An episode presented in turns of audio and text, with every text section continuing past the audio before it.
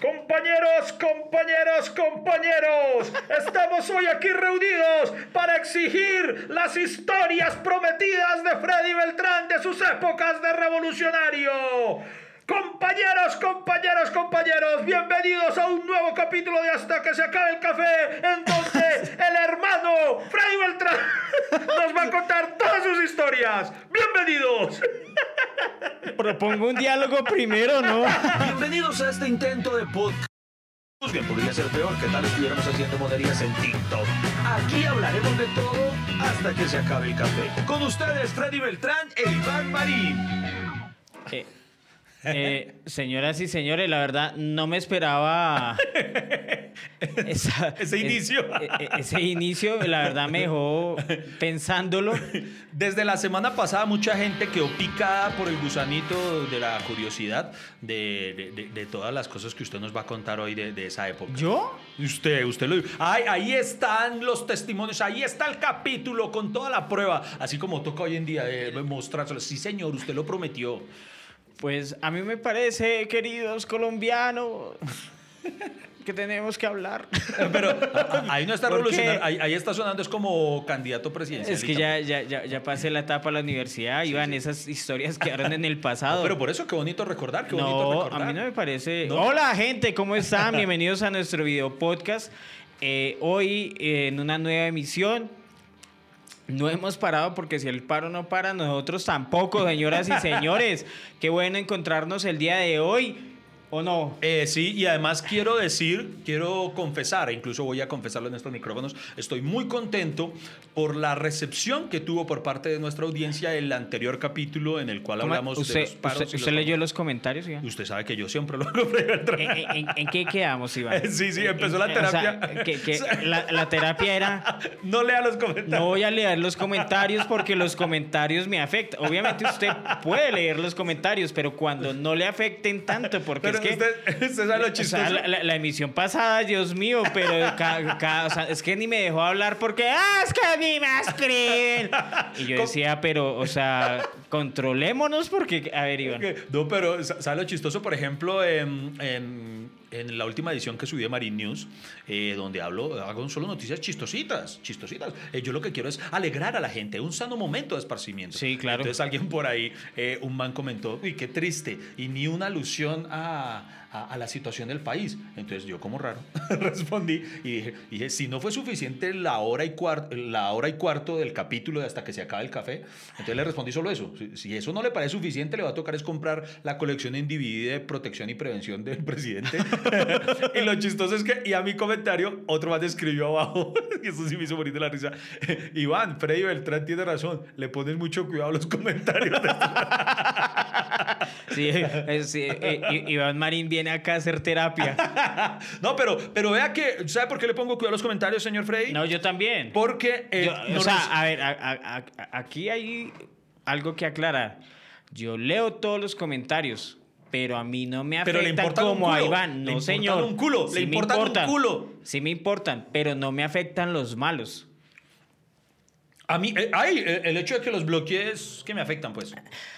Sí. No, Iván, no vamos a volver con Eh, eh, eso. El hecho ahora. de que me puta vida, si no vamos a volver el, a el- el hecho de que no duerma, ¿eso quiere, qué quiere decir? Que me afecte. Así. ¿Puedo, puedo, puedo hacer la lectura de los... Sí, lea, por Te- favor, tengo, los tengo unos comentarios. comentarios. Vea, quiero empezar leyendo un comentario que me pareció súper bonito de Javi Galvis. Javi Galvis. Javi Galvis, quien nos felicitó, dijo, feliz 5 mil suscriptores en YouTube. Gracias por hacernos reír. Muchas gracias, Javi. Javi, qué bonito estuvo pendiente. Y ¡Bravo! es que en efecto, un aplauso para estos muchachos. Muchas gracias. Hemos alcanzado 5 mil suscriptores, que puede que para otros super influencers sea una cifra mínima, pero para nosotros significa que 5 mil de ustedes como mínimo están conectados con nosotros a través solo de YouTube, porque recordemos que también hay personas que nos escuchan a través de las plataformas de streaming, de Spotify, Deezer, Apple Podcasts, Socha Podcast y todos esos. Suba Podcast, Usme Podcast y, toda- y, y todos los canales que tenemos nos escuchan muchísimo. Eh, algún día seremos grandes. Algún día seremos grandes y yo como... Queremos, queremos, a, a cuántos nos dan una placa en YouTube? Eso, venga, quiero leer este comentario que me parece muy, muy bonito en todos los sentidos, porque Marlon Esteban puso un comentario que dice, eh, Iván, si te diste cuenta, estás haciendo, estás, eh, pues igual es para los dos el comentario, está, digámoslo, pluralicémoslo, están, están a 100 suscriptores de los 5 millones y para la placa de YouTube, así que suscríbanse. Eh, ojalá fueran 5 millones, se le Ah, él- agradece. Él, piensa que son Él- 5 él piensa que son 5 millones. Eh, qué- Divino, Qué, divino. pena, sí, qué pena defraudarte, Marlon, te fallamos, pero son apenas 5 mil. Pero para nosotros son demasiado importantes esos 5 Todos, todos nuestros seguidores son muy importantes y todo lo que, porque como dijimos con Iván Marín, este proyecto lo, lo empezamos de cero. Sí, señor. Yo, yo creo que lo mismo deberíamos hacer con el país. ¿Qué tal si ese país volviera a empezar? Qué buena propuesta, señor Freddy Beltrán. No, no le digo. Yo O sea, creo, empiezo a sospechar que usted está lanzando disimuladamente su candidatura a la alcaldía eh, por medio de estos micrófonos de hasta que se acabe el café. Yo- a mí sí me gustaría ser el presidente de este país. ¿Usted por qué no, no? porque tenga habilidades, eh, digamos, de gestión, porque la verdad siempre le he huido a la gestión. Yo, Yo- yo- yo yo soy también. como que el que, ay, ¿cuánto me dan ahí almuerzo? Págueme eso. o sea, no soy capaz, no soy ventajoso. Creo que ese, es- Y para sería, usted- ese- y ese para usted- sería mi, mi- mi- mi- mi lema de campaña. Ustedes ya saben que no los voy a robar. Eso es así. Vote por Freddy. Ustedes saben que no los voy a, lo- no los voy a robar. Y yo puedo dar fe de que Freddy Beltrán nunca los va a robar porque, por ejemplo, él siempre deja todo más barato. Entonces, ustedes pueden contar con que no les va a pedir más plata por debajo de cuerdas, ¿no? Usted lo que le ofrece es que le va a decir, no, ahí está bien. Sí, a mí. Y quiero decir que Freddy Beltrán eh, debería lanzarse ya, por lo menos como edil de. ¿Se puede ser edil de. De, Usme? Kennedy, Edil de... De- no, ah, porque es por localidades. No ah, bueno, por Usme. Entonces, eh, Edil no, de Usme, sí, sí. Oiga, sí. pero Usme es localidad sola. Es una localidad. Ah, bueno, sí, entonces usted debería empezar por ahí. Oiga, mire, Freddy, eh, algo que. ¿Usted no conoce Usme? Sí, claro, cada vez que yo le iba a dar. Cada vez que uno va a Villavicencio, esto es Usme, sí. Mire, eh, acerca de nuestro capítulo anterior, qué bonito también. Certas 13, no sé, pues. bueno, Certas. ¿eh? ser castrense. Cer- Cercas 13, no, Certas 13, ese es su nickname. eh, nos puso, curioso que el mejor video de Iván y Freddy no sea de comedia. Muy buen episodio, felicitaciones. Debo admitir, Freddy Beltrán, con Ah, es que esto- lo- lo- los anteriores sí eran de Sí. comedia. ah, bueno. Oiga, pero vo- voy a confesarles una cosa. Yo ¿Qué? hice la confesión. Yo, yo dije que iba a confesar algo y no lo hice. El capítulo anterior yo tenía demasiada prevención de hacerlo, ¿no? Freddy Beltrán fue el que me dijo, tenemos que hablar de eso. Y yo decía, ay, pero, pero, pero qué pereza para que se emputen por todo lo que nosotros pensamos. Y mire que me sorprendió de manera demasiado grata, como lo dije al inicio, la bonita recepción que tuvimos. Y ahí me doy cuenta que comulgamos con esos 5 mil espectadores que tenemos en YouTube. Son personas que, que, que tienen como un pensamiento que me pareció muy bacano que me volvió la esperanza, hermano. Me volvió ¿Cuál? La esperanza en muchos ¿Ese sentidos. mismo? Eh, no necesariamente el mismo, pero sí de lo que más hablamos acá, que fue como prima el respeto. Por ejemplo, quiero recalcar este comentario que lo hizo en Twitter. Una vez más queremos invitarlos a que nos sigan en nuestras redes sociales de hasta que se acabe el café en Instagram y Twitter. Eh, Diego Delgado Torres, pille ese comentario tan bacano. No le había dado la oportunidad de escuchar a Calle la Jeta de Iván Marín eh, hasta hoy refiriéndose a nuestro anterior capítulo. Sí. Entonces, por primera vez nos escuchó justo con ese capítulo del paro. Dice, Sí. me gustó muchísimo su episodio acerca del paro y los famosos. No estoy de acuerdo con todo, pero merece su compartida. Vea qué raquera. El man no se escuchó por primera vez, lo admite, no, no está de acuerdo con todo lo que dijimos, que es lo normal. No obstante, creo que ahí es, este caballero reúne la esencia de lo que queríamos hablar. Sin estar, no necesitamos estar de acuerdo en todo con el prójimo. Freddy yo no estamos de acuerdo en todo. Y eso no nos impide hacer eh, muchísimos ¿No? proyectos. Y él, ¿Por qué? Y, y él así mismo. y así mismo. ¿Cómo él, así? ¿Qué que era eso? Me- me- me- de verdad que me pareció, por ejemplo, un comentario súper bacano el hecho de que, de que le haya gustado sin, sin tener que estar de acuerdo con todo. Esos son muestras de madurez. Sí, señor, muy Cuando bien. usted es capaz de reconocer que no está de acuerdo, pero eso no implica que tenga que rechazarlo o cancelarlo. Eso es madurar. Sí. Y eso es lo que necesitamos en este país. Totalmente. Por eso, hoy en día los políticos o los líderes de opinión parecen niños inmaduros, mano. Uy, sí. Sí que a veces se agarran de una forma tan importante. Se agarran y de, de- de una forma terrible y, y eso sigue. Uy, esto. Avanzar. Oiga, venga, quiero hacer como un, eh, hacer una mención de tal vez el comentario que más vi generalizado, por así decirlo, Sí. eh, acerca de nuestro anterior capítulo y por eso quiero hacer mención de ello porque debo decir que me parece que tienen toda la razón.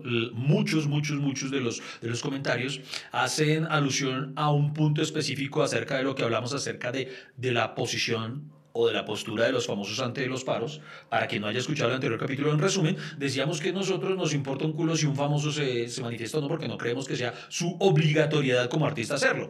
Pero algo que comentaba la gente, y sí debo darle la razón, es que a muchos no les molesta ni siquiera que un artista no se manifieste, Claro. sino que en muchas de esas ocasiones esos artistas sí se han manifestado con solidaridad o con lo que sea acerca de situaciones en otros países. Y eso es lo que tal vez le imputa a la gente, y tal vez ahí sí estoy de acuerdo con ellos. Pero que no eso- digan nada este, y, que- y entonces digamos que Pero- un abrazo de solidaridad. A ver, esos tienen razón. Pero aquí no se emputan. Pero vaya, mire si lo que dice en ese país sí les afecta. Ah, bueno, sí. O Ven, sea, buen punto, si, buen si me hago entender, o sea, aquí les vale huevo que si hablan de otro país, no vamos a mencionar que Venezuela es, pero, eh, Este pero a- a- obviamente, ya, ya, además porque sí, obviamente la tendencia es pegarse a lo mundial, a Sí, la sí. opinión mundial y a la, Sí. a la opinión generalizada y se pegan de esa opinión y en el momento cuando, ay, el castrochavismo y Chávez, pues, y, y claro, además, ¿Qué además, Que eso también obedece algo de lo que hablábamos también en ese capítulo, y es como muchos realmente ni siquiera están tan a favor de la causa de la cual se muestran partidarios, sino que solamente están pegándose a una tendencia que saben les va a dar una popularidad. Entonces... eh, como nosotros. Como nos... A nosotros sí. Espero porque, que porque eso sí, a veces... lo, lo hacemos por la popularidad y la ejemplo, fama. vo- Voy a preguntar, esto, ojo que no estoy haciendo una afirmación, es una pregunta. ¿Qué Eh, pregunta Esta es? pregunta va tanto para Freddy, que no hemos hablado del tema, eh, o sea, lo voy, a, lo voy a tomar por sorpresa con la pregunta. Ah, y madre. tanto como para, la- para, para todos nuestros podcast escuchas, quiero que dejen en los comentarios su respuesta a esta pregunta. Por ejemplo, ¿usted considera que la postura que tuvo durante la primera etapa de, de las manifestaciones o algo, un influenciador conocido en Colombia como La Liendra, era genuina o era solamente por popularidad? Es que ninguna. Yo le voy a decir algo. Es genuina, Ok. pero es ingenua. Ah, caramba. O sea, el man. El man quería participar, pero al mostrarlo y, al- y- y a unirse a la masa, eh, pues se me hizo algo ingenuo. Porque cuando uno quiere manifestarse o quiere, eh, no sé, o sea, no se muestra así. Es que, ¿cómo, cómo me hago entender? ¿Cómo? ¿Cómo, Freddy? ¿Cómo? ¿Cómo? Hazte entender. Tú eres docente, enfócate. Ahí está tu clase, está tu clase allí. No, no, no. Todos en este momento están así a la expectativa. ¿Qué No, nos no. va a decir Freddy? Ilumínanos con tu sapiencia, Freddy. o sea, no me presione. No, pero tiene razón. Cuando digo, Feliz día al docente, por cierto. Muchísimas gracias. Y a todos los maestros, claro, feliz día para todos. Y sigamos hablando de los profesores. Entonces, no, como le aclarar una cosa, porque pronto a mí, no, cuando, cuando uno es ingenuo es porque se deja también llevar de las masas. Y va a participar a favor de la popularidad, Ajá. pero no de la profundidad. Vaya- putas, putas frases que lanza Freddy Beltrán aquí en este podcast. Claro. Es que Dios mío, es que a mí me dan ganas de escucharlo e ir tomando apuntes. Pero usted, por ejemplo, usted sentaría a la liendra ahí en la mesa de negociación con el gobierno. ¿Sí me hago Es que a eso voy, porque era mi pregunta. Ojo que yo no tengo nada en contra de la línea, pero digamos que no es uno de los influenciadores con los cuales yo identifique el contenido que me gusta, ¿sí? Eh, porque para quien no lo sepa, en resumidas cuentas, viene siendo, perdónenme la, la comparación, un EPA Colombia pues masculino. Es un, es un, es un influenciador que... Sí. O, o no, no, mentiras, tal vez un poco más allá en cuanto a, por lo menos su material creo que tiene una pretensión cómica, ¿sí? Entonces, Claro. entonces eh, lo que pasa es que, pues no sé, difiere su contenido. Eh, entonces, a lo que a mí me pareció muy chistoso fue que alguien, yo solo me vine a percatar de eso cuando alguien me escribió, Iván, ¿qué te parece si te sumas a esta iniciativa? Y no me acuerdo que como que la alienda estaba intentando volver tendencia a algo, de pedirle algo a Duque, no sé qué. Entonces yo solamente pensé a mí por interno y dije, "Hue pucha, tan mal está la situación del país que ahora nuestros abanderados son la liendra y, y, y personas así. Pero, pero, pero, pero eso no quiere decir que, que uno lo, lo tenga que descalificar, ¿no? No, no, para nada, no. Pero por eso digo, pero Digamos- digámoslo así, que- digamos- que, digamos- tal vez, un, pongámosle un mes antes, no es una persona que uno se hubiera imaginado de una vez como un líder abanderado de, de, de un movimiento activista tan importante como lo era el del paro. Pero si, por ejemplo, si yo escuchara de pronto un discurso de la liendra, yo lo respaldaría. O sea, aparte de, de estar allá y repitiendo arengas y todo eso, y yo viera viera, viera que, que, que de verdad hay profundidad y hay análisis ahí, yo lo, yo lo, lo hago tendencia y hago tendencia al que sea, sea famoso o no sea famoso, porque uno no puede descalificar, a la- es como cuando los intelectuales de Twitter descalificaron a Esperanza Gómez. ¿Sí? ¿Por qué? Pues porque ella misma manifestó su po- posición frente al paro. Ah, que porque- o sea, que Entonces, porque- porque ella es actriz porno, no puede opinar y O sea, no tiene esto. O sea que porque culea no tiene criterio. Algo así. y Eso y si alguien sabe. de- Eso es como, a usted no le ha pasado, vea que ahí es donde vol- volvemos a lo de la otra época, lo, de- lo del otro capítulo. A mí me confunde la gente y eso que esto es pre- mu- muchísimo previo, muchísimo antes, muchísimo previo, muchísimo antes a lo del, a lo del paro, que es de siempre. Por ejemplo, si uno como comediante en Twitter pone, por ejemplo, cual, cualquier opinión de lo que sea, a usted no le pasó nunca, Freddy, que por ejemplo le, le escribían, ay, mejor de ahí que sea el humor. Y no opine de política o cosas así. Ay, ay, mejor que usted no sabe, que, que siempre Claro, usted no, a la gente como... usted no sabe de fútbol, usted no sabe de política, sí, usted no voy. sabe de psicología, de usted no sabe cosa. ni mierda. O sea, y, y, y, y en efecto, el, y el hecho de que uno opine no implica que uno pretenda que lo sabe, solamente opine algo. Entonces, a mí me da risa porque esa gente yo me pregunto si, por ejemplo, el que sigue a un panadero espera que solo tuitee sobre roscones y croissants. o sea, como si como ciudadano no pudiera No, expresar pero su créalo opinión que sí, o sea, la mayoría de personas que llegan a, a nuestros espacios, a nuestras redes sociales, esperan que todo el tiempo estemos haciendo comedia y sean chistosos todo el tiempo. Y usted, y, y, y usted ¿por qué no es chistoso? Ese no es un chiste. Y uno, Sí, sí. no, pero era una opinión. Sí, sí, a mí me encanta cuando uno, uno, uno pone Revolucionaria. No, a mí me gusta cuando uno pone un pensamiento de cualquier cosa, de algo serio, un, pensamiento simplemente. Sí. Y cuando alguien me comenta, ¿y el humor? Pues el humor vaya a un hijo de puta show que ya. Yo le- a- a- doy hora y media de humor. A esa gente que me dice, ¿y el humor? Y yo, ¿ya pagó? Entonces, pague, pague. Si quiere humor, pague. Porque es que también quieren todo gratis. Sí, sí, tampoco. ¿O no? Y tampoco estamos luchando por nuestros derechos. Venga, eh, hab- hab- hablando de los famosos, porque es que estos son unos temitas que nos quedaron pendientes, eh, retomando así como, como, como decía todo el público al cual le estoy reuniendo en un solo comentario lo que manifestaban acerca de los, de los famosos que no se manifiestan sobre, sobre la situación de acá, pero sí. Eh, a veces no le parece, y no les parece a ustedes, que a veces es mejor que un famoso no opine, que se quede callado, a que ahora la jeta para cagarla. Como por ejemplo, voy a dar mi opinión de que- un famoso que creo yo se le fueron las luces muy feo. ¿A quién? Ustedes me van a perdonar con lo que voy a decir. ¿A Y quién? si aquí hay seguidores de ella, porque es una Espere. mujer, alerta spoiler, alerta spoiler. No se mueva, ya seguimos hablando. Aquí estaremos hasta que se acabe el café. ¿Quién, Iván? Me quiere callar, Freddy, me, me está intentando callar. Por favor. Bueno, voy a decir que es No se mueva, ya seguimos hablando. Aquí estaremos hasta que se acabe el café. Freddy Beltrán, ¿por qué- Iván. pero ¿por qué no me quiere dejar? No, no sé, es el computador que Sí, está, eh, está ¿A molestando. usted le gusta a ella? ¿Usted sabe de quién voy a hablar, cierto? ¿Usted No, sabe puede a ser, no hablemos mal de la gente. No, es que no voy a hablar mal. ¿De quién es? Bueno, está bien, entonces no voy a decir, no voy a decir el nombre. Dígalo, Al fin que, ¿sí o no? dígalo, ya que... No, no, mentira, no. Vamos a decir que es una modelo paisa, muy bonita, es divina, Na- ay. pero sí hizo unas afirmaciones, además sustentadas en un video, que eso es lo que más me sorprende, tomarse el tiempo de editar eso. Y no sé, me parece que manifestó algo un poco, uy, fue pucha, fuerte y, y, y- y no sé, desacertado, me pareció. Elizabeth. Con, con respecto a la muerte de Elizabeth. de, de- de Lucas. Eh, uy, Laisa. Entonces, eh, ¿Qué pasó con ella? no, pues no, ella, no sé si usted tuvo la oportunidad de ver el video. Eh, hizo un video, no sé, con, palabras desde su postura, eh, hablando de, de el chico que murió de Pereira, de, de Lucas. Ah, bueno, e- e- eso de suben un video y qué opinan, entre paréntesis, con la pregunta qué opinan, eso es como para...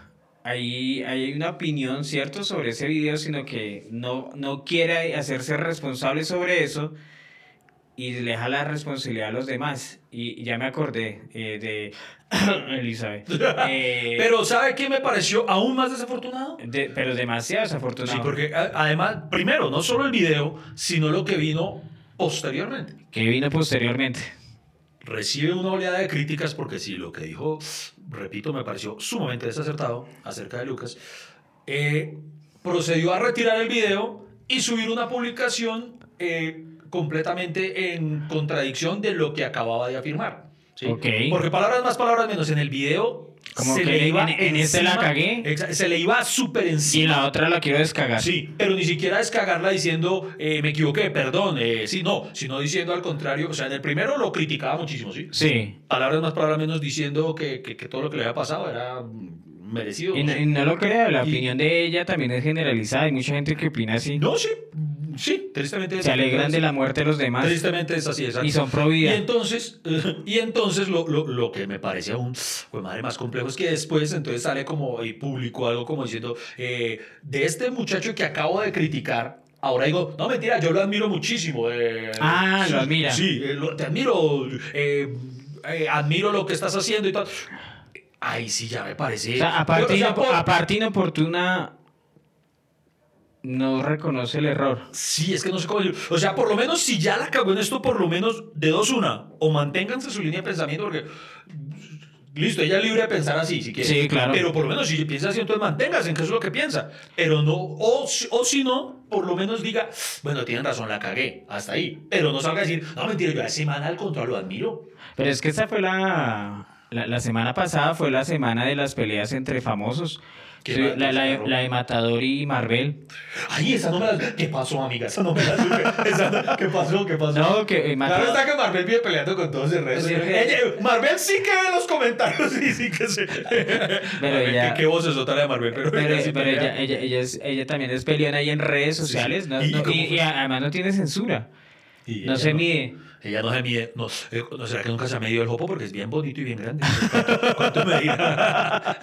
No, pero, No, no, lo, pero- lo- lo que pasó fue que... ¿Qué ocurrió? No, que Matador subió una caricatura en la que eh, precisamente hacía alusión al muchacho del, del que acabamos de hablar, de Ajá. Lucas, Sí. y ella, ¿y qué? Y la vida del, del, del policía que mataron a puñaladas y el bebé que no llegó al hospital, que no valen. Entonces el man le respondió, ella le respondió, ese man le respondió, Ah, ella se le respondió y se agarraron. Ah, huepucha. De Carla, una presentadora de RCN, se agarró con Riaño. Nuestra- ¿En serio? Nuestro amiguito, Eh, sí. ay, lo confieso, yo estoy, y debo decirlo, yo me he desconectado muchísimo de todos los últimos acontecimientos, porque presidente, me cansé, me, satu- me se- saturé tanto de Se eso. que- desconectó el peluquero. Sí. Eso no tiene, esos temas no vienen a colación en este momento, medio Se, se desconectó, sí. Eh, se está burlando de mi nuevo look para una superproducción en la que vamos a trabajar, en la que usted también, así que no sea falso. Eh, eh, entonces, eh, yo esta semana he optado mucho por, por, ah, presidente, me parecía tan denso, tanto que, ah, como que, ay, he procurado no mirar, entonces, no sabía y quién se agarró con Reño. Ay, es que una. Carla. Carla algo. ¿Pero una periodista? Sí, una periodista presentadora de RCN se agarró porque con el video que sacó, entonces es- esos son están señalamientos. encendidos, están encendidos. Eh. Eh, no eh, peleen, no peleen. Co- co- Como dice Freddy Beltrán, no peleen. pero es que imagínese, sí. Bueno, claro que Twitter es para pelear, o sea, es- uno llega ahí. ¿Desde cuándo? ¿Usted se acuerda la bonita época en la que uno entraba a Twitter y uno veía las tendencias y eran chistosas? Era- eh, Eran, eran cosas agradables. Eran, mi, numeral, mi canción favorita es. Numeral, eh, excusas cuando se te cae el pipí, no sé. Cosas como que uno entraba y era más. Pues es que en- entre todo, yo pienso que la eh, una, digamos que el lugar donde usted puede discutir política eh, fue Twitter, porque precisamente los políticos estaban ahí. Entonces los tenía, es como tenerlo al frente y decirle en la jeta, mire, usted es un ladrón, usted es un es- entonces no sé qué, ta ta ta ta. Y obviamente todos acá tienen seguidores. Es increíble, pero todos tienen seguidores. Entonces un señor tiene seguidores y el otro señor tiene seguidores y eso se agarran entre todos y después se espera. Y, y- y- y además porque el contradictor espera que esa persona diga algo para estarla, mejor dicho, señalando todo el tiempo. Sí. Entonces, digamos, eh, por ejemplo, los que son seguidores de Petro, de- deberían- o sea, a Petro debería seguirlo pues, los seguidores de Petro. Pero están más pendientes los contradictores a ver qué tuitea el man, Sí, ¿cierto? sí. Porque eh, están más pendientes de que, de, de que escribe el man para responderle de una. Sí. Lo mismo con Uribe. Entonces al man deberían seguirlo los uribistas y, y responderle a los uribistas y alabarlo a los uribistas y oh sí, señor, te amamos y todo lo que quieras. señor Uribe, bendícenos, toda esa vaina y bueno, y seguir los, los, los que son seguidores de, de Uribe. Y pero están más pendientes de los demás. Oiga, sí, es Entonces, y se acusan de unas vainas bobas, es que no maduran, parce. Oiga, pa- bien. partiendo de que yo jamás he entendido esa mentalidad de quien sigue a alguien que detesta. Yo, en lo personal, yo no que soy un tipo demasiado práctico y simple en la vida, demasiado elemental, pero yo no sigo Yo sí sé por qué, es por la filosofía de tengo, quiero tener cerca al enemigo. ¿Será? Claro, a ver qué dice el Oiga, enemigo. pero, pero bueno, está bien, listo. Yo, y yo hasta entiendo, listo. Peleen y ataquen y levanten a Petro, levanten a Uribe, levanten al que quieran, levanten a. Sí, vuelve y juega. A Duque lo negrea todo. pero. Na- na- nadie se acuerda de Duque, Pero, sí, es. Estos días creo que salió un artículo donde dice que porque todas las protestas son contra Uribe, ni siquiera contra. Bueno, pero volviendo a lo que quería decir, hermano, es que la, la gente cuando pelea, pero hasta ni siquiera atacando al, político en cuestión, sino a cualquier otro. Por ejemplo, eh, en estos días me, me comenta una. Una seguidora que, por ejemplo, a su hija le han dicho, el país yéndose a la mierda, usted dice que estudiando. Me parece una expresión más, más, más rara. O sea, o sea, veían reprochable que ella optara por, por, por- por seguir estudiando mientras tanto. O la gente que en estos días, no sé si supo lo que pasó. Eso, eso ¿En supe- serio? Sí, sí. O lo supe estos días porque hoy, hoy lo supe casualmente. Eh, supo lo que ocurrió en Gran Estación. No, ¿qué pasó en Gran Que a Gran Estación? Estación se metieron una- un- unos marchantes. Ahora, entonces, digamos, no sé, como que iban por la 26 y dijeron, vamos a. el Waze que llevaba la marcha dijo redireccionando. Y tú ni se metieron a Gran Estación. eh, fue pacíficamente, no hubo disturbio ni nada. Pero entonces que señalaban que les decían a los, a los que tenían sus locales abiertos, recriminándoles que estuvieran con el local abierto trabajando en lugar de estar con ellos sumados a la marcha. Entonces eso me parece una forma de coacción, sea como sea. Decirle usted, aquí trabajando, el, indiferente a lo que pasa en el país. Marica, no, no es indiferente. Es alguien que optó por trabajar. Así como tú tienes todo el derecho del mundo de reclamar, de salir y marchar, y nadie debe pretender decirte no lo hagas, tampoco tú, tú no tienes el derecho de coaccionar a alguien a decirle, no puede seguir con su vida, no puede estudiar, no puede trabajar porque tiene que venir aquí a hacer lo que yo estoy haciendo. No. Es que se supone que la- las protestas son para reclamarle al gobierno Y terminan reclamándole a todo mundo por Sí. no, pues obvio, pero, pero, eh, ay, eh, a los famosos, usted por qué no está conmigo, a los de los locales, usted por qué no está conmigo, a la policía, no, o sea, A los policías, vea que hay algo que me parece muy curioso, que le reclaman o atacan a los policías. Usted sabía que ni los policías ni los militares, a la larga, si usted lo piensa bien, los policías y los militares son los que menos, ¿cómo se dice? Menos velas tienen en el entierro, ¿por qué? porque ellos no tienen derecho al voto. Claro, Usted, por si no lo saben, les cuento. Si usted es miembro de la policía o del ejército, cuando hay elecciones presidenciales, ellos no pueden votar. Eso me enteré, le voy a confesar, en mi último, la última vez que, que voté a la presidencia, no recuerdo si fue a la presidencia o qué, pero la última vez que fui a votar... ¿Usted no sabía? No, yo no sabía, lo, lo admito. Eh, me vine a enterar hace pocos años. Fue que, y, me enteré por, ahí lo tiene, por creo que fue curiosidad, no me acuerdo si fue de mi hijo o de mi hija, que me preguntó eh, cuando íbamos a votar, entonces pues están obviamente todos los policías y todo cuidando, y entonces me dice, me dice mi hijo, o es que no me acuerdo si fue mi hijo o mi hija, pero uno de ellos me pregunta, papi, entonces los policías son los, los, ellos madrugan más que todos nosotros para votar. Y yo pregunté, y yo dije, ve, buen puto. Entonces, como no me gusta que me en duda, me acercó un policía y le pregunté, disculpe, eh, qué pena, señor agente, ¿ustedes a qué hora votan? Y ahí fue cuando él me contó, me dice, no, nosotros, las fuerzas del Estado, no tenemos derecho a voto, no podemos. Y yo, ah, pucha. Entonces, si lo piensa bien, son muchos colombianos que no tienen derecho al voto y ellos, eh, contra los que muchos van peleando, finalmente son los que menos culpa tienen de, entre a quienes eligen. Entonces, es... No, pero, pero el problema es que si, o sea, si hay represión, ¿no? Si hay abuso de autoridad, si, o sea, Sí, no, no, no o estoy sea, no, no, no, sí, es que no estoy diciendo que no. Entonces, ¿por qué dice que no tiene nada que ver? No, no, no, que cuando la gente, digamos, que le reclame a un policía eh, el, por el solo hecho de ser policía, digamos, eso es a lo que me refiero. O sea, por ejemplo, usted debe reclamarle a un policía porque está haciendo algo malo. Pero a lo que voy es a que han llevado el discurso a decir que, que usted, por ser policía, ya es malo. A eso me refiero. Ok. O sea, que vestir el uniforme ya es algo que debería avergonzarle. Y no, porque hay policías malos, hay policías a los que hay que destituir, hay que, ¿cómo se dice? Sanear la entidad, o no sé, bueno, el punto es. Pero entonces ya lo están cenando de que es que todos, todos son Ah, bueno, sí. no. Eso vuelve igual, es lo mismo que quienes, quienes por el otro lado dicen, es que todos los manifestantes son, son, son vándalos, eh, todos son... No, no. Lo que pasa es que eh, ocurre como en todo. Los, los que hacen las cosas malas son los que más bulla hacen y eh, eso como que eclipsa las otras cosas buenas que puede que hagan. Lo que pasa es que cuando usted se manifiesta y usted va por una vía y hace un plantón y para una vía, eh, obviamente les, la, la policía tiene que, pues el, el- el- el trabajo de ellos es quitarlo a usted. Entonces cuando usted hace eso, pues obviamente lo- la idea es que los dejen manifestar y los dejen, los, eh, los escuchen. Pero el problema es que no los escuchen, sino los van sacando. Entonces la policía hace su trabajo y los manifestantes se embarracan con, los, eh, con la policía.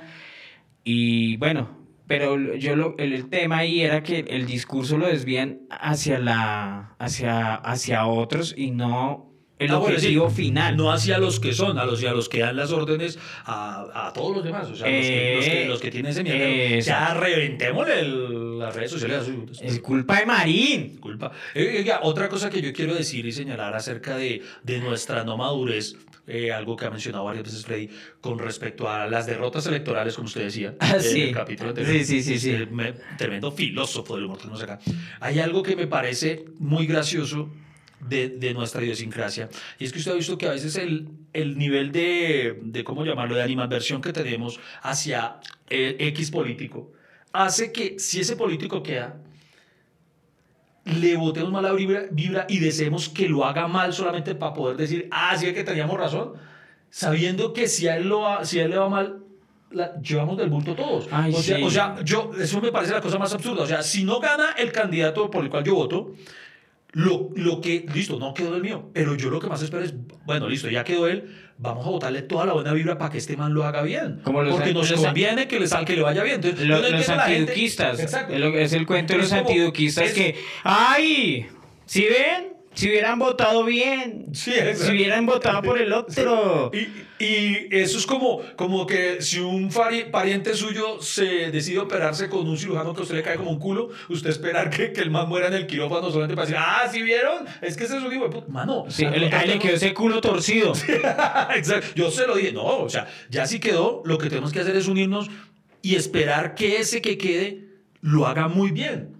Para que nos vaya bien a todos, porque si le va mal, pues nos va a ir mal a todos. Entonces eh, es muy gracioso que hay gente Claro. esperando y rogando, puta, quedó ese. Pues, ojalá le Pues yo creo que precisamente por eso Bogotá no tiene metro, no tiene Ya. una infraestructura de verdad decente, ¿no? O sea, pues precisamente porque nos hemos quedado esperando a, a que suceda algo y entonces este no, no puede y entonces esperamos el otro y ahora sí vamos a se han visto que todas las campañas son ahora sí el cambio ahora Todos, la todos- renovación Todos cambian, sí, todos están renovando. entonces cada cuatro años están renovando cada vez el cambio y hasta el momento queridos amigos no ha cambiado nada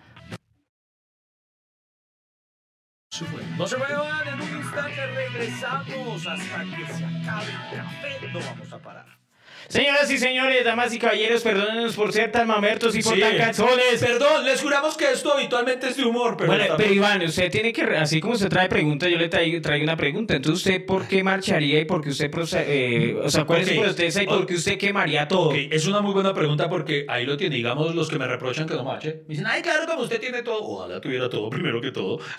pero, pero vea que mi, mi apatía hacia las marchas o hacia, hacia el hecho de yo salir a marchar no es de ahora que, que, que estoy, digamos, bien, gracias a Dios, sino que desde que yo era peladito, desde que comía mierda, desde que no tenía ni para el bus, cuando estaba en, en, en universidad distrital, además, por si alguien nadie lo ha preguntado, pero si sepan, eh, yo, yo pasé fue por universidad distrital, eh, no tenía, nunca tuve eh, esos deseos de marchar. O sea, cuando mis compañeros decían, ah, es que va a haber protesta y todo, yo, oh, no, mijo, suerte, me voy para la casa.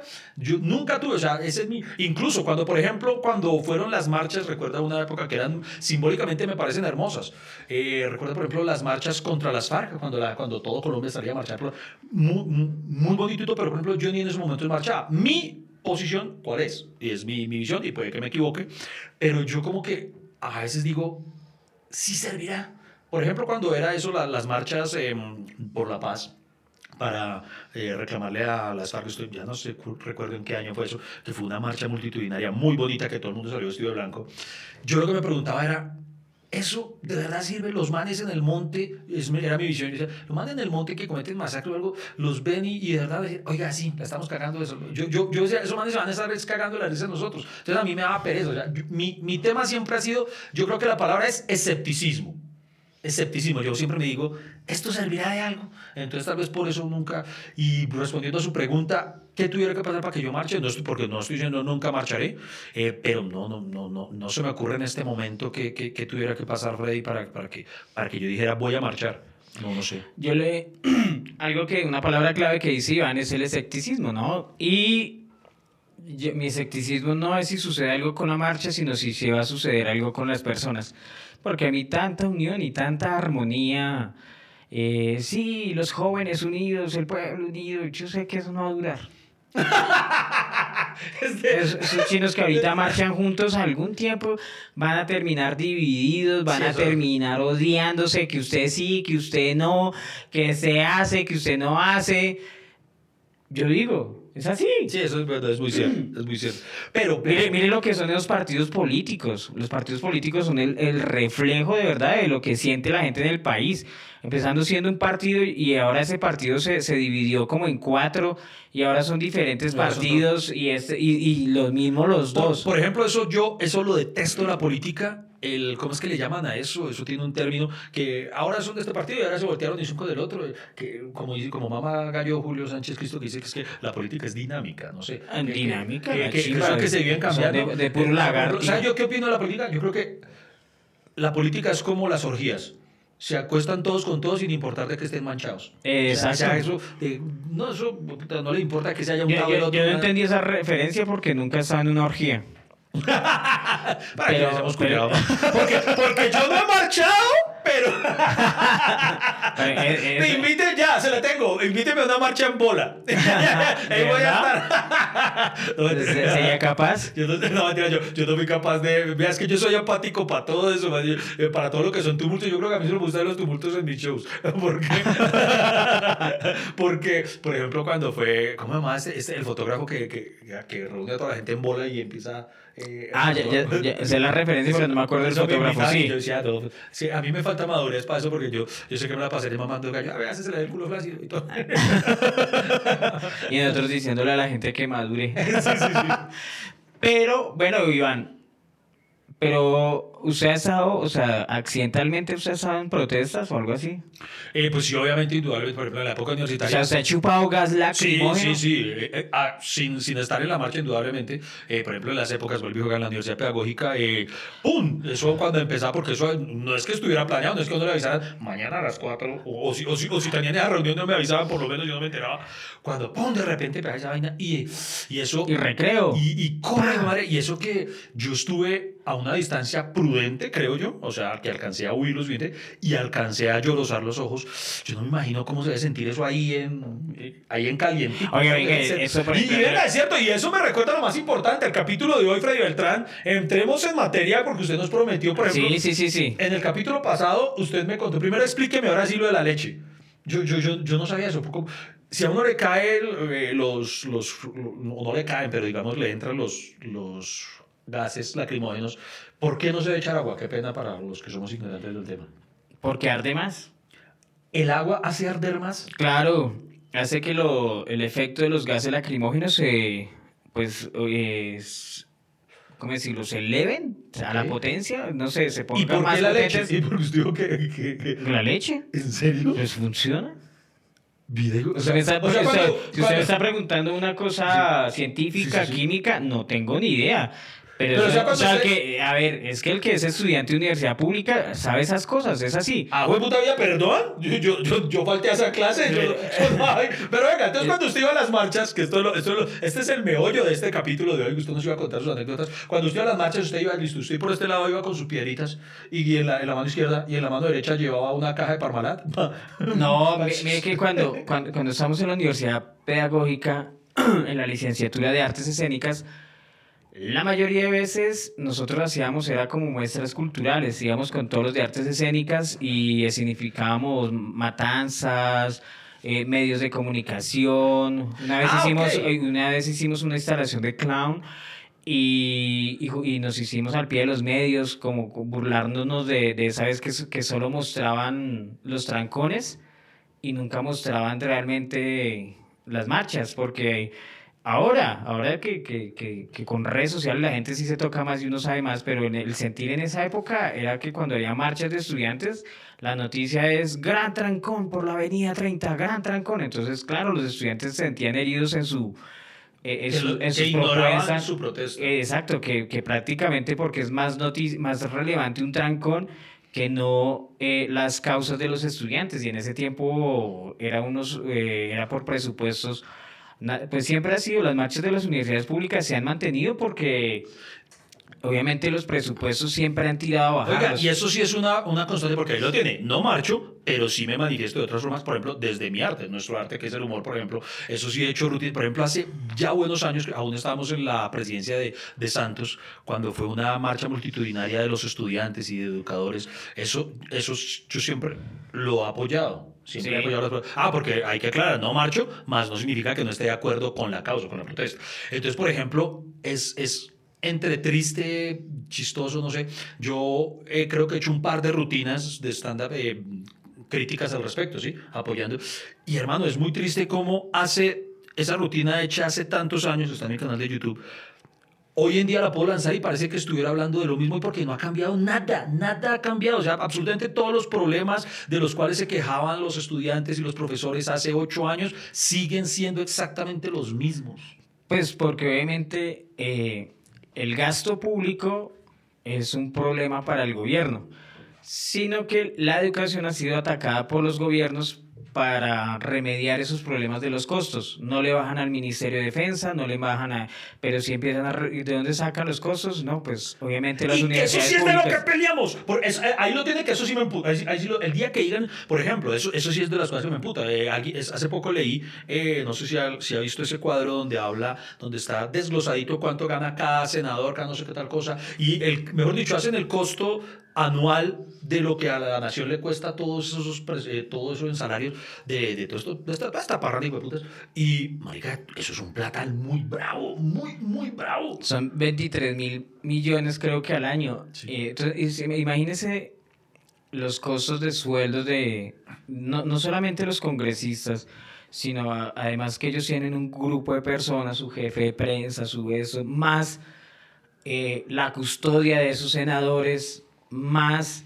O sea, imagínese el platal que nos cuesta el gobierno, Sí. es muchísima, Es que sí muchísima me- plata, el sueldo de los alcaldes, sueldo de ediles, sueldo de secretarios, secretarios, y además cada vez que se inventan una secretaría, otro sueldo tienen que asignarle y que se presupuesto. otro cargo de la cargo de Eso, y lo único que han hecho es quitar instituciones y poner otras. eh, o por ejemplo, ahorita con la pandemia nos dimos cuenta que, que uno, una de las instituciones que cerraron hace 20 años fue precisamente los que creaban las vacunas. Acá Colombia era productor de vacunas eh, y nos, ese, esa institución se acabó porque les quitaron el presupuesto y no, no necesitamos vacunas. recortan de todo lado menos Exacto, las traen de China. Pero que ahí sí, qué pena, voy a, voy a aprovechar esta oportunidad para decirlo, que eso sí me emputó. Ahí lo tiene, usted la vez pasada me hizo, en el anterior capítulo, me preguntó, por ejemplo, qué decepciones he tenido yo eh, a a manera electoral. Y tal vez la más grande que yo me he llevado fue cuando fue el, el referendo anticorrupción.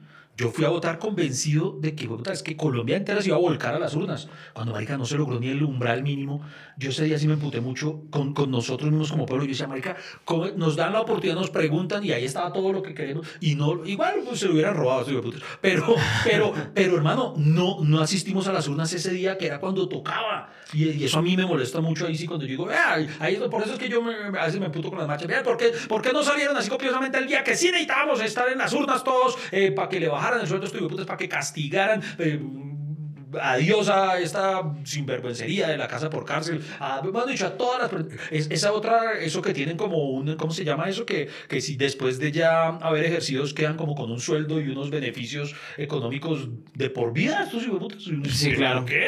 Pues, ¿Por qué?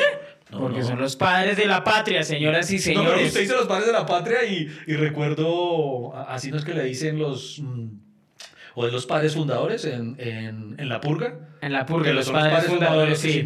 usted dice eso y pienso eso en esa imagen. parido. Imagínense cuántos intentos ha- han hecho para bajarles el sueldo y no se ha podido. Es que es muy chistoso cuando se presenta el proyecto de ley para preguntarles a ellos mismos si están de acuerdo con bajarse el sueldo, ¿no? Sí, O sea, na- ellos mismos, na- muchachos. Nadie, nadie se va a atacar y se va a... ¿Ustedes creen que estamos ganando mucho, chicos? o sea, del hermano. Si alguien va a votar por bajarse el sueldo, o sea, es como demasiado ¿Ustedes ingenuo, ¿sí, creen no? que si alguno de nosotros, obviamente esto es un supuesto, si alguno de nosotros nos sorprendieran robando, deberían castigarnos duro con severidad? o sea, marica, no. Es que ahí estamos jodiendo nosotros dejando que ellos decían eso, pero bueno. Horrible. No se muevan, en un instante regresamos hasta que se acabe el café. No vamos a parar. Bueno, Freddy, yo, qui- yo quiero acción. Cu- Cuéntanos cómo Pero fue es su que primera cada vez que voy a empezar, usted me Sí, es que- verdad, la usted- estoy cagando, perdón. Voy a quedar callado, voy a quedar callado el resto del capítulo para que Freddy nos cuente sus anécdotas. ¿Sabe a quién se parecían? Al, al de, de los dos helechos. Sa- ¿Cómo es que se llama ese? Saca la fanaquiza. Sí. ¿Cierto? Además tiene- tiene el mismo tonito todo fastidioso. Bueno, cállese, Zac. Ahora le voy a decir. Voy a, cargar- voy a- voy a tomarme aquí el café. O sea, voy a hablar hasta que se acabe el café. Señoras y señores, eh, yo creo que todo colombiano ha participado en marchas implícitamente o ha estado involucrado. Cuéntenos la suya. Yo le voy a decir cuál fue mi primera vez. Fue un paro de buses. Todos aquí hemos estado en un paro de buses y además porque mi localidad es Usme. Y yo me acuerdo tanto que, bueno, era entre, imagínense, universidad pública y localidad de Usme sin llegar. En ese tiempo estaban construyendo el portal de Usme. No llegaban alimentadores. Ah, no, perdón, sí llegaban alimentadores y no llegaba el alimentador. Y, nos, y, y es verdad, nosotros to- todos teníamos que ir a, a- a caminar hasta el portal de Usme. Y, empieza, y, y allá hay una glorieta en Yomasa, que es donde se une la carretera a Usme y ahorita la autopista Villavicencio. Ahí en ese punto es donde siempre se concentran las marchas en la localidad de Usme. Entonces todo estaba cerrado, lleno de carros y toda la vaina. Y yo con mi mamita, bueno, mamita, nos tocó caminar, camine, porque eso está cerrado. Y nos íbamos metiendo así dentro de los carros. Cuando empieza a sonar, pa, pa, y todo el mundo empieza a salir a correr, pa, pa. Además, porque al lado de esa carretera hay como una destapada donde hay mucha piedra. Entonces, ese, ese, ese pedazo es peligrosito. Y yo me acuerdo que yo le decía a mi mamá, fresca mamá, no corra. ¿A qué corre? Y es verdad, sino que si uno corre, uno no ve dónde vienen todos y uno termina es corriendo detrás de la masa y la policía se va detrás de la masa. ¿Qué quiere decir? Que uno se va solito por otro lado. Entonces yo, mamita, Este, jue madre, esto, esto va a ser aleccionador esta parte. vea. sí, adoctrinador.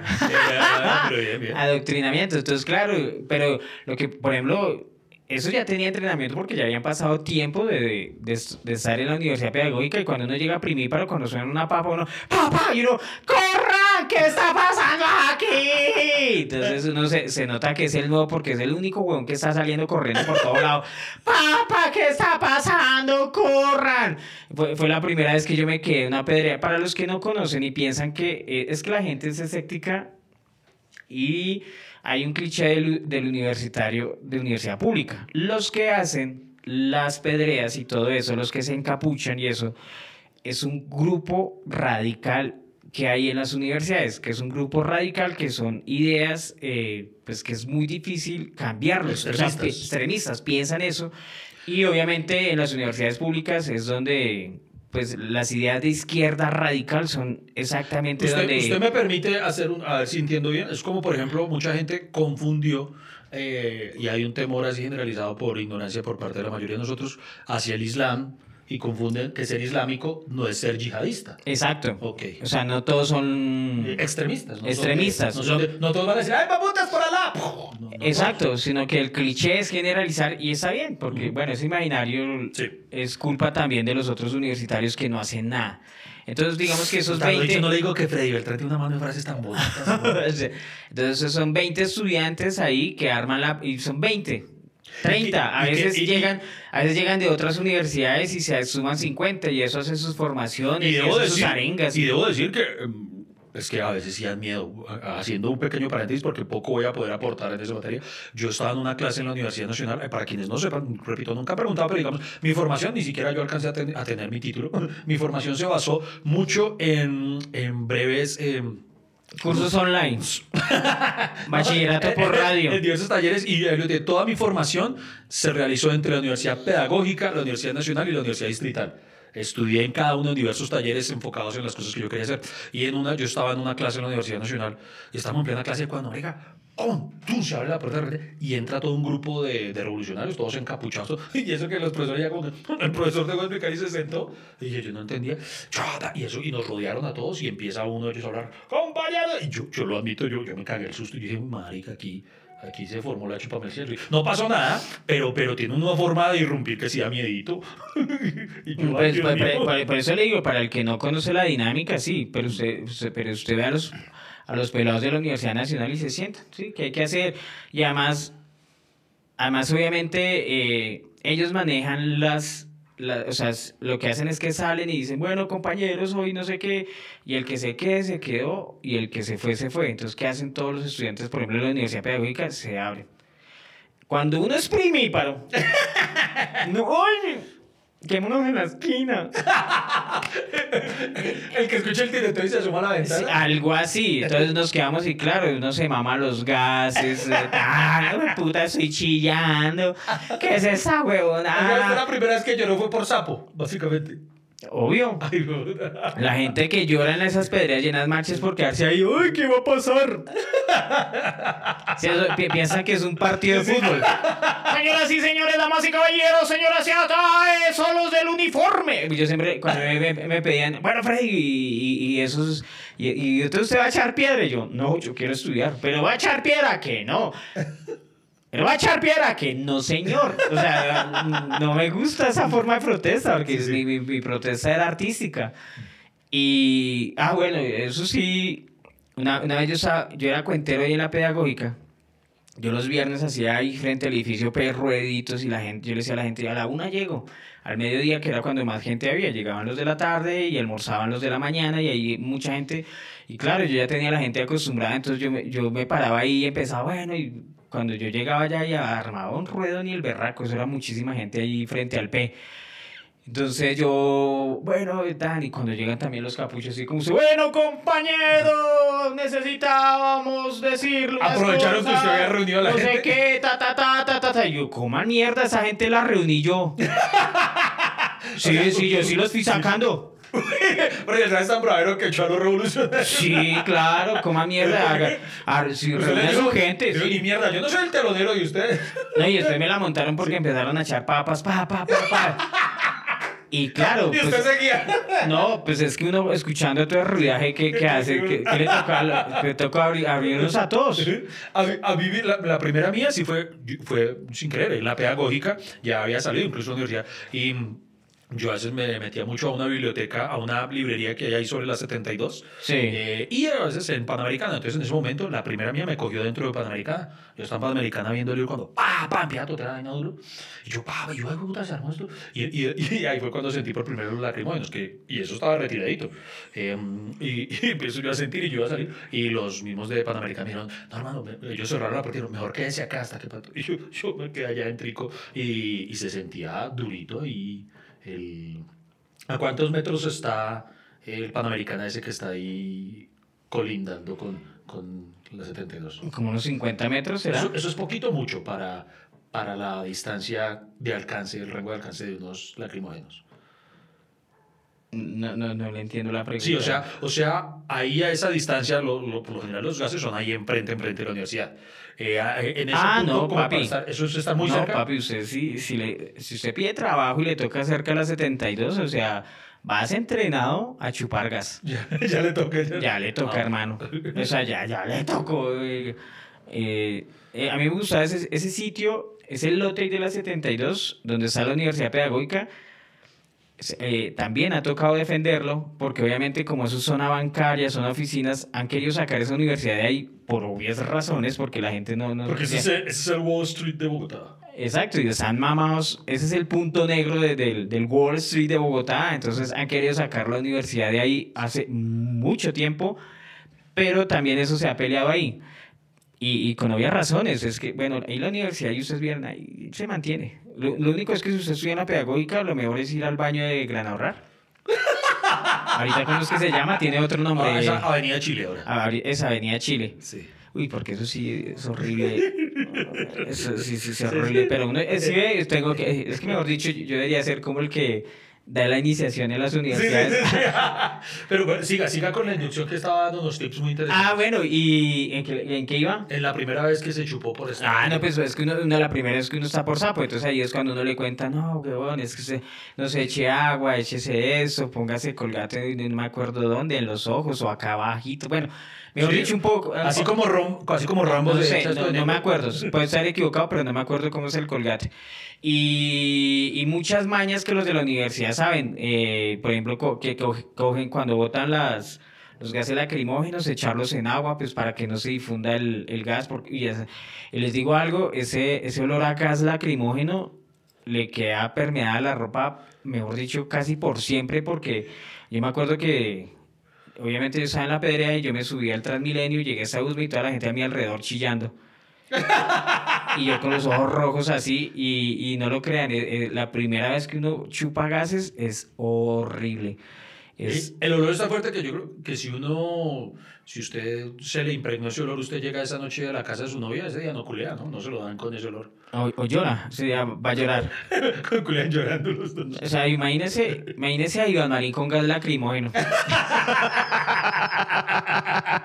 No se mueva, seguimos hablando. Aquí estaremos hasta que se acabe el café.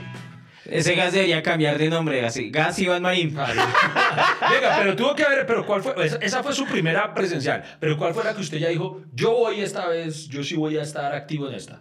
No, una vez pasó lo mismo, los capuchos encerraron la universidad, hicieron eh, su vaina, no sé qué, tan, tan, tan, todos nos fuimos, nos estamos yendo, y había un grupo en una esquina, esperando. Entonces llegó la tanqueta y se les mandó encima, empezaron a echar agua y, y los chinos nada, nada que ver, inclusive nos estamos yendo.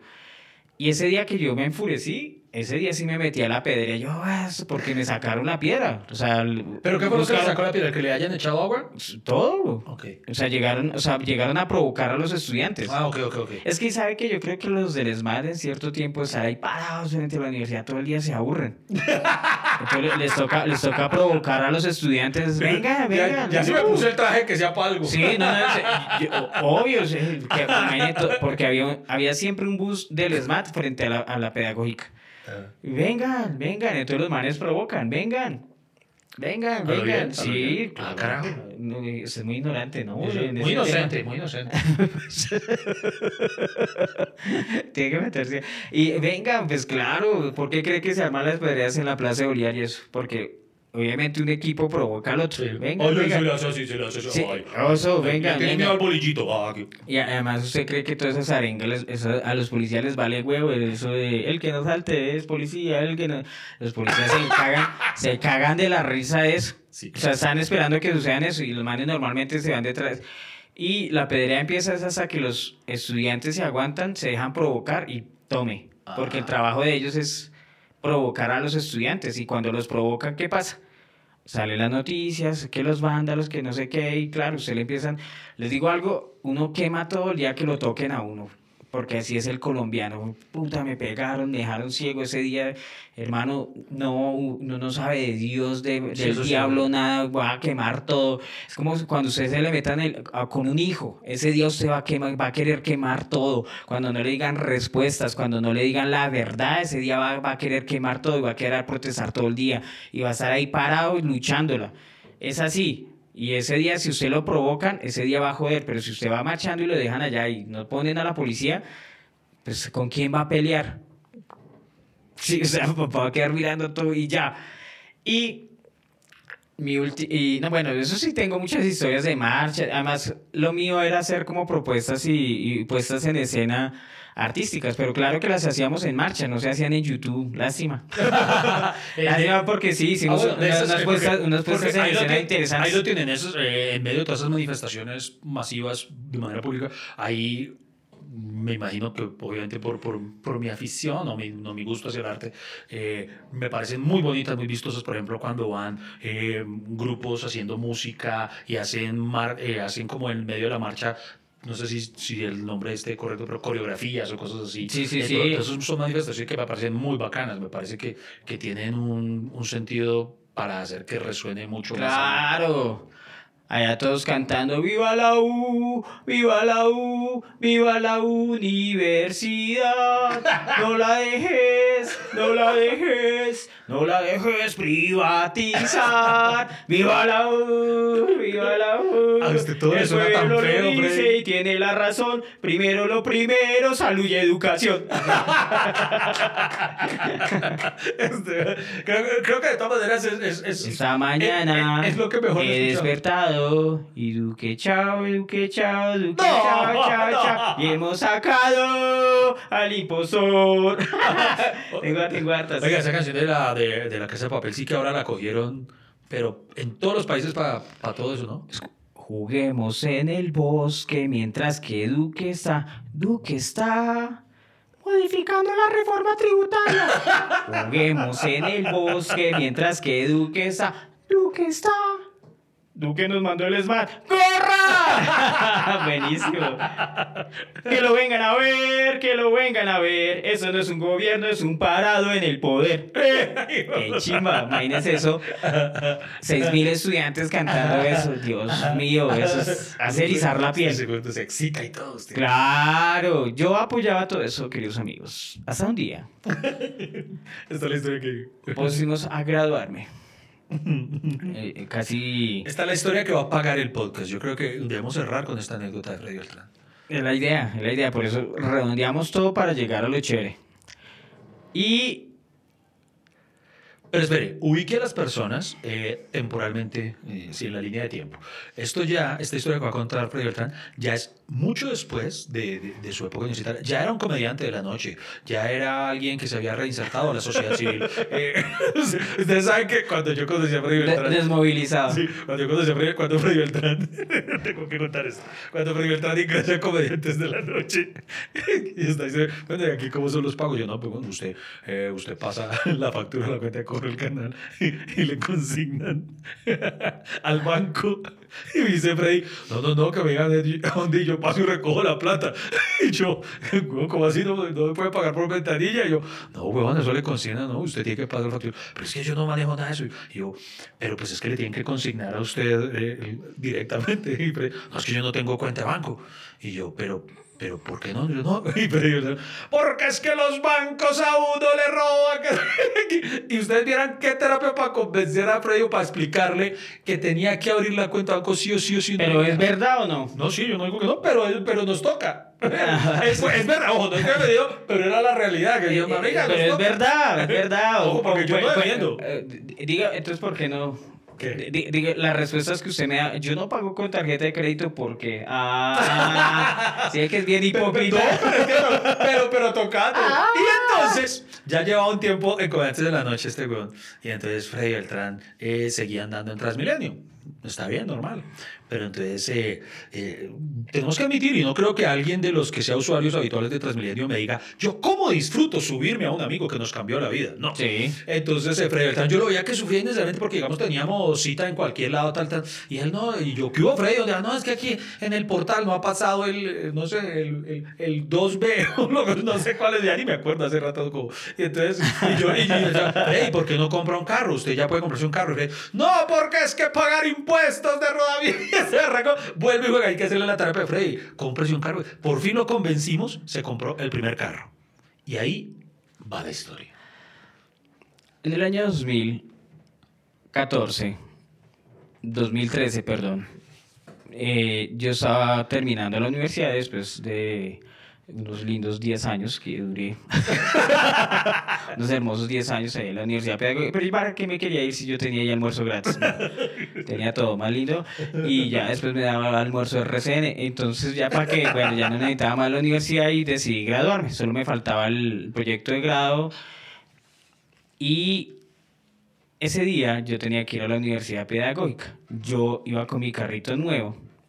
Ese carrito fue un carro de segunda que yo compré, se lo compré a, un- a la vitrina eh, de automóviles de, bueno, cierto banco y yo lo mandé reparar, lo mandé latonear, lo mandé pinturita, nuevecito. Lo encalló. Enchúlame la en- máquina. enchúlame ese carrito porque estaba bien, pues bien feito porque era de segunda, estaba como abandonadito, entonces yo lo, lo compré muy económico y andaba con él y, y con eso fue el que aprendí. Es un Optra, El que chupó el bulto. como, eso sí, es un Optra ¿Cuántas veces lo estrelló? 1.8. ¿Cuántas veces lo estrelló? No estrellarlo, lo rayé. Bueno. O sea, estrellar que, No, no. estrelle- nunca, nunca, nunca.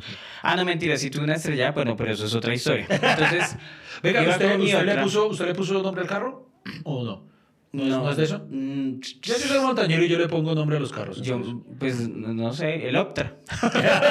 Se llamaba el El Optra. el ok. Entonces, ese día yo me fui con mi carro y por el lado de la 73 eh, se hace, pues es como el parqueadero, no es un parqueadero oficial, sino en la calle, pero ahí se parquean muchos carros porque, bueno, la, la calle es ancha y hay como dos señores que, que cuidan los carros. De Yo los los que uno, está, que uno está tranquilo porque yo se lo cuido mono. Sí, no, además porque yo conocía a los manes desde hace años, siempre charlábamos, pero, pero, pero yo no tenía carro, sim- simplemente uno los conoce porque son personajes de la universidad. Entonces yo lo dejé ahí al frente de la universidad y llamé al tutor para, para pues uno normalmente se reúne con el tutor para que le indicaciones sobre, la, sobre el proyecto de grado. Pero la oficina de él no quedaba ahí en la 72, sino más abajo, cerca de la 75 con eh, con 15, más abajito que ahí donde queda el edificio de bienestar universitario, el man me puso cita allá, entonces yo dejé el carro ahí, le dije, bueno, parcero, me quedó el carro, listo, mono, todo bien, tan, fui a- bajé y tan. Digo, sé que esa reunión duró una hora, hora y media, normal, yo, muchas gracias, señor tutor, muchas gracias. Cuando salgo a la calle, apenas salí, toda la 73 estaba llena de estudiantes. Yo dije, ¿qué pasó aquí? Voy subiendo hacia la 11 con 73, donde queda la Universidad Pedagógica, y empiezo a escuchar pa, pa, pa. Olía a gases lacrimógenos, pa, pa, pa. Voy pasando así entre la gente, pa, pa, pa. Llegué hasta la esquina, exactamente desde la 73 con 12 y hasta ahí era el límite donde estaba la gente, más arriba, al frente de la universidad, estaba el SMAT, y ya los capuchos están dentro de la universidad. Mientras yo voy pasando por la gente, todo el mundo, uy, marica, mire cómo volvieron ese carro. Parce, uy, no, pobre huevón. El dueño de ese carro, no, marica, se lo volvieron mierda. Tan, tan, comentarios así. Cuando eso parece una película, se quita la neblina de los gases lacrimógenos y aparece mi Optra atravesado. No se ríe, hijo de puta. atravesado, en ta- lo habían cogido de trinchera. Lo habían movido, o sea, lo, entonces lo, lo cargaron un poquito. Estaba atravesado. Las llantas pinchadas, las ventanas rotas. Lo movieron, lo cogieron de trinchera, estaba lleno de piedra, vuelto mierda ese carro. Y empiezo yo a caminar así todo triste y toda la gente que decía las opiniones me miraba como, uy, yo no sabía que era ese man. ta". Uy, el de comediante de la noche, uy, uy. Creo que en ese momento... que haga una rutina de esto. Y voy subiendo, voy subiendo, me, me caen los del ESMAD, oh, ¿qué le pasa? Por acá no se puede pasar. Y yo, no, hermano, es que ese es mi carro. Uh, Pero no creo que usted lo hubiera dicho así tan tranquilo en ese momento. mm, sí, supongo- no, es que estaba demasiado triste. Sí, sí, ese es mi carro. Qué ternura. Ese es mi carro, Tano. Entonces todos los del ESMAD se hicieron así alrededor. Y me dijeron, me dijeron, ¿quieres sacarlo? Y yo, sí, claro. Porque es que normalmente ah, cuando hay disturbios, eh, pues uno puede reclamarle a la ciudad por, por sus cosas. Digamos, o sea, bueno, eso me lo explicaron. Uno puede reclamarle de allá que la ciudad o el estado No, responde. pues no, ese es el momento que nunca me pagaron, nunca me indemnizaron. Yo pasé carta a la Universidad Pedagógica, le dije, mire, putas, se volvieron locos, volvieron el carro mierda. Y sí, iba con un amigo que era Pablo Hernández, entonces yo lo llamé, parce, véngase, no sé qué, entonces yo me llevé mi carrito. Pero ¿cómo llegó el carro? O sea, lo- los, del SMAT lo... Hacia alrededor, sí, claro. ¿Cuál formación espartana? Porque es que estaban, los capuchos estaban tirándole esas molotov porque querían incendiarlo, el carro. Y, y bueno, entonces yo llego, lo prendo, el, el carrito prendió, me lo llevo así arrastradito, protegiendo con el SMAT. Llegamos hasta la esquina y allá no, pues llegó Pablo y nos agarramos a chillar. Después quité con- una escobita que yo tenía, tin, tin, tin, quitando los vidrios, no sé qué, tantos furiosos. Pero ¿cómo usted pudo encender el carro para sacarlo o les tocó empujado? No, yo lo pude encender, el Sí. carro prendió, Ok. sino que tenía que llevarlo despacio porque es que las llantas estaban pinchadas, cambié las llantas, Sí. no sé qué. Y, y entonces yo dije, no, pues nos tocó llevarlo otra vez. Y iba con el carro con los vidrios rotos y empieza a llover. y claro, se metía el agua. Iba en pico y placa. No, o sea, son como, como señales de Dios, como que en ese momento yo creo que eran señales de Dios, o sea, eh, ahí tenía que morir. Un ataque al corazón, ¡ah! el carro. Y lo más chistoso es que llegamos donde el atonero y ¿qué pasó acá? Puta, o sea, es que lo había sacado hace días nomás, ¿qué pasó acá? Cuando apuntó a las piedras y el carro vuelto mierda, yo no... ¡Puta, me volvieron el carro, mierda! Con decirles que el atonero lloró de la piedra. Puta chinos, huevones, ¿qué hicieron? ¿Qué pasó aquí? Y, y claro, no, eso fue, fue terrible, obviamente porque el carro quedó muy, muy dañado, pagar vidrios, pagó eso, y obviamente yo hice el papeleo para demandar a la ciudad eh, por negligencia, también a la universidad pedagógica, a- y pero que hay que, no, no, no hay quien persigue, o sea, nunca me pagaron nada, nunca me indemnizaron nada, eh, pero bueno. Lo bueno fue que arreglamos el carrito, el carrito. No, y lo chistoso es que me dicen, no, volvieron el carro mierda. Yo creo que por allá el mes volví a rayarlo. Porque sí, era muy nuevo. Uno yo, yo rayé mucho ese carro, pues parqueando y nada, pero bueno. Pero sí, son cosas que tenían que pasar. Pero yo. la pregunta que tiene la audiencia en este momento, Freddy, es, ¿usted después, eh, bueno, en algún momento salió el carro? ¿Salió el carro? ¿Cómo así? Eh, de, No. mo- de motel andante? No. No, no, no, no, no, no, no. De motel no, ese carro no. No, no. Ah, pues, eh, ¿quién quita que de pronto eso sea un contra? ¿Un qué? Un contra, un contra como, ¿no? Una protección, ¿eh? ¿No? No, no, no. de- ¿Será- o sea, es que porque yo lo salí me pasó eso, ¿no? no, no, no, no, que al contrario, de pronto si uno sale el carrito eh, es una protección. Ah, entonces eso fue lo que me faltó. Culiar ahí. De verdad que sí.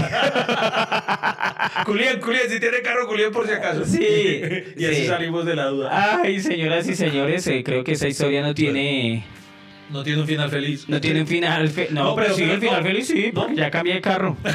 Pero entonces ahí queda la moraleja para, para ti, amigo incendiario. Eh, no me crees porque a nosotros quedó establecido en el anterior capítulo. Uno escucha gente muy bacana, muy bonita, muy respetuosa. Eh, entonces, eh, pero no, pero si tú conoces a un amigo incendiario, eh, dile que esa propiedad ajena que hoy vuelve mierda el día de mañana, cuando él tenga algo, le va a doler mucho si lo Entonces, moraleja, no parques al lado de una universidad pública. Esa Sí, debió saberla usted. Y, y, y si, y si tienes que parquear, al menos que tenga el seguro todo riesgo. Ah, es que ni eso te- no tenía ni no mierda. tenía ni mierda, duras penas tenía vidrios nuevos, bueno. Y cuando te ponga una cita el tutor, hazlo donde haya ventana. yo, yo desde aquí lo pisteo, yo desde aquí lo pisteo. Algo así, toca echarlo al carro. Sí, yo desde ese día no volví a parquear en la calle, eso sí lo aprendí. Bueno, muy bien, muy bien. Señoras y señores, bueno, estamos llegando al final de este capítulo. Eh, nosotros acá, este capítulo de hoy solo define como que volvimos al amor o seguimos en la parte reflexiva. Yo creo que... eh, Al principio usted estaba todo cansón, Iván. Me Sí. parece que usted, usted se ha vuelto muy mamerto. Eh, me volví mucho, no, pues sí. Y sobre todo porque ahora presenta los dos helechos. Entonces, entonces No, pero- haga, no, pero- haga- sea chévere, sea chistoso, No, pero- haga chistes. No, pero independiente de no sé cómo lo hayan percibido fuera de charla, eh, algo que sí quiero invitarlos y nosotros lo intentamos es eh, nosotros, vuelve y juega, no somos, eh, ¿cómo se dice?, líderes sindicales. No, pero ya no, pero ya no disculpe más. No, no, no, no, no, no, no, por eso, lo que voy a decir que, porque yo, o sea, si yo hubiera querido hacerlo, yo, yo no me lancé ni Llevamos siquiera- 39 podcasts diciendo que no somos líderes de opinión, ¿Cómo- que no somos es ejemplo, se que llama no somos, ya está nu- Nunca fui ni, ni consejero del co- se llamaba consejero del colegio, no, personero. Personero del colegio. ni, ni a la personería del colegio, no. Lo único que yo siempre he querido hacer es hacer reír y por eso en mis redes sociales y todo eso, usted vio que ese es un dilema, vea lo que no lo teníamos solo nosotros. ¿Qué? Que varios artistas, por ejemplo, voy a citar el caso puntual de, de uno de los que recuerdo, Santiago Cruz, contó que él para esos días, de, de- de las- cuando estaba en, lo- en el punto más álgido de todas las protestas, Sí. él tenía planeada el, planeado el lanzamiento de su nuevo álbum. Claro. Y él lo posteó y decía, miren, no saben lo difícil que ha sido para mí el tomar la decisión de si lanzarlo o no por todo lo que está pasando. Claro. Pero hay un equipo muy grande de personas que trabaja tras este lanzamiento.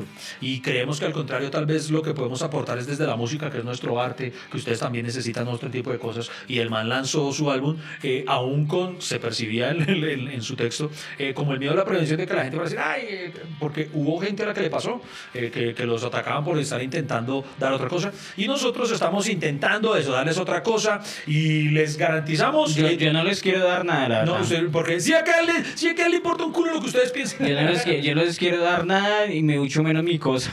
En el próximo capítulo vamos a, a volver ya a los temas completamente relajados, ¿no? Eh, Ya, sí, ya, ya, ya, ya estuvo. Ah, es que se no fue relajado, ¿cómo así? Este no fue- no, es- tenso? Se, es- se es- le da miedo hablar de eso, este Iván. tuvo- Tienen que dejar el No, no, no, no, ya, no, no, no me diga usted que estuve muy mamerto hoy.